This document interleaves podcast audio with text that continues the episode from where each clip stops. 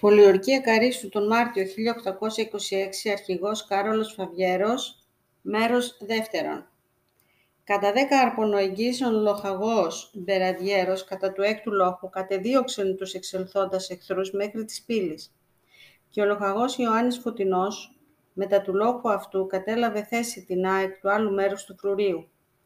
Εν τη εξόδο ταύτη Τούρκοι, απολέσαντες δώδεκα άντρας, εισήλθον εις το φρούριον παρασκευαζόμενοι εις άμυναν. Ούτω έληξαν εχθροπραξία και οι Έλληνες επανήλθον εις τα ίδια, ο δε Φαβιέρος διέλειψην τεχνή του, έπεμψε την επιούσαν εις Αθήνας στους άξονες των τηλεβόλων χάριν επισκευής. Μετακομίσας δε εκ του πλοίου του Βρατσάνου δύο μικρά, εσκοριασμένα των 16 λιτρών και τοποθετήσας επί των δύο λόφων εσχεδίαζε Δευτέραν έφοδον. Εν τούτης η έλλειψη των τροφίμων ύφξανε καθεκάστην. Ο δε Φαβιέρος μαθών περί του πλοιάρχου Δεργό και άλλων, ότι η κυβέρνηση μήτε τα σημειολίας με τα λεύρων πέμπη, μήτε τρόφιμα, αλλά και αντιπράτη, μάλιστα ο Κολέτης τότε έγνω τη δυνότητα της θέσεως αυτού, πολεμούμενος εν ίσο άνεφάρτου και ναυτικής συνδρομής, και όμως ούκ αποθαρρύνεται, αλλά εργάζεται δραστήριος και ο μεν λοχαγός Φραγκίσκος Ανδριέτης, μετά του τετάρτου λόγου μεταβαίνει, ήσταν προς τον καφιρέα χωρία άτινα, σαν πανοχώρια καλούσι την ες κακός, φέρον προκηρύξεις επαναστατικάς, αλλά την γλώσσα αναγνοών και μη εισακούμενος παρά των κατοίκων, φυγόντων επί τα όρη, επανήλθε μετά τρεις ημέρας, μόνο μετά την ως βοός. Ο δε λοχαγός Ευστράτιος Πίσας Κιδονεύς, μεταβάς επί το αυτό εις άνδρον. Ουκ επέστρεψε, αλλά έμπεψε πλοιάριο μετατροφίμων, ότε όμως ο στρατός, ή το ιστολικό ρεύμα.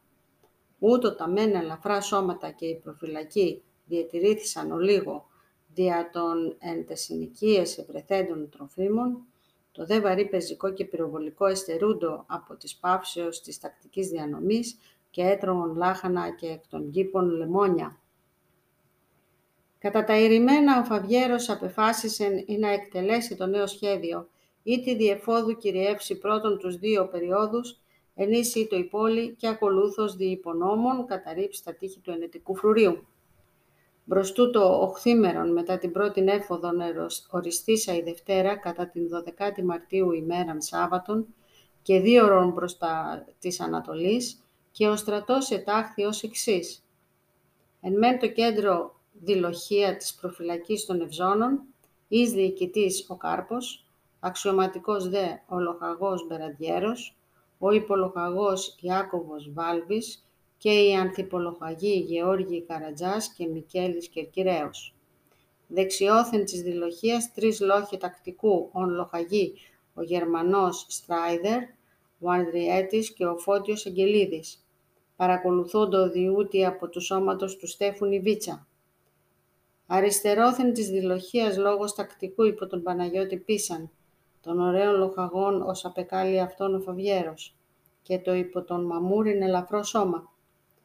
Ο πίσω δε πάντων εν εφεδρεία ο λόγος του Χίου Νικολάου Σκαρβέλη, και τοπικός επί το καταληπτότερον, ο μεν κάρπος μετά των Ευζώνων ετάχθη προς το δυτικό μέρος των πέντε βρύσεων. Ο Μπαραδιέρος μετά του έκτου λόγου προς το δυτικότερον, κατά την χριστιανική συνοικία, ευθύς υπό την βραχώδη θέση Λάζου, ο Αδριέτης προς το ανατολικότερον, κατά το τουρκικό νεκροταφείον, το έκτος του τείχου και υπέρ τη θέση Φιδέλη, ο Στέφος προς το βουνάκιον, ο Θενάκη εκ του φρουρίου προς το λιμένα οδό, ο δε Μαμούρης και Πίσας βορειοδυτικός των πέντε βρύσεων κατά τη Μακουνίδα και παρά τα Σκαμάρας. Κατά τα προδιαγεταγμένα λοιπόν ο Κάρπος την οριστήσαν πρωινήν ώραν έδωκε τρεις το σύνθημα της εφόδου δια του επί του λόφου τηλεβόλου και έβη εμπρός. Ο Μπαραδιέρος πρώτος προχωρεί εγγύς, μη πάνει υψηλού τείχους, συνεχούς μετά του άνω οχυρώματος μπροστολάζων, τούτο οι μέτεροι κρυμνήσαντες ανέβαινον τη λιθόστρο των οδών. Οι Τούρκοι εφόρμησαν σφοδρός, ότε τραυματίσθη κυρίως ο Μπαραντιέρος, τον αριστερό βραχίωνα, ζητώνει να καταλάβει οικίαν την άπαρα το τείχος. δύο παραδούς το λόγο το ανθιπολογαγό Καρατζά, υπεχώρησε μπρος το στρατόπεδο. Πλην και ούτως τραυματιστής των να υπεχώρησε.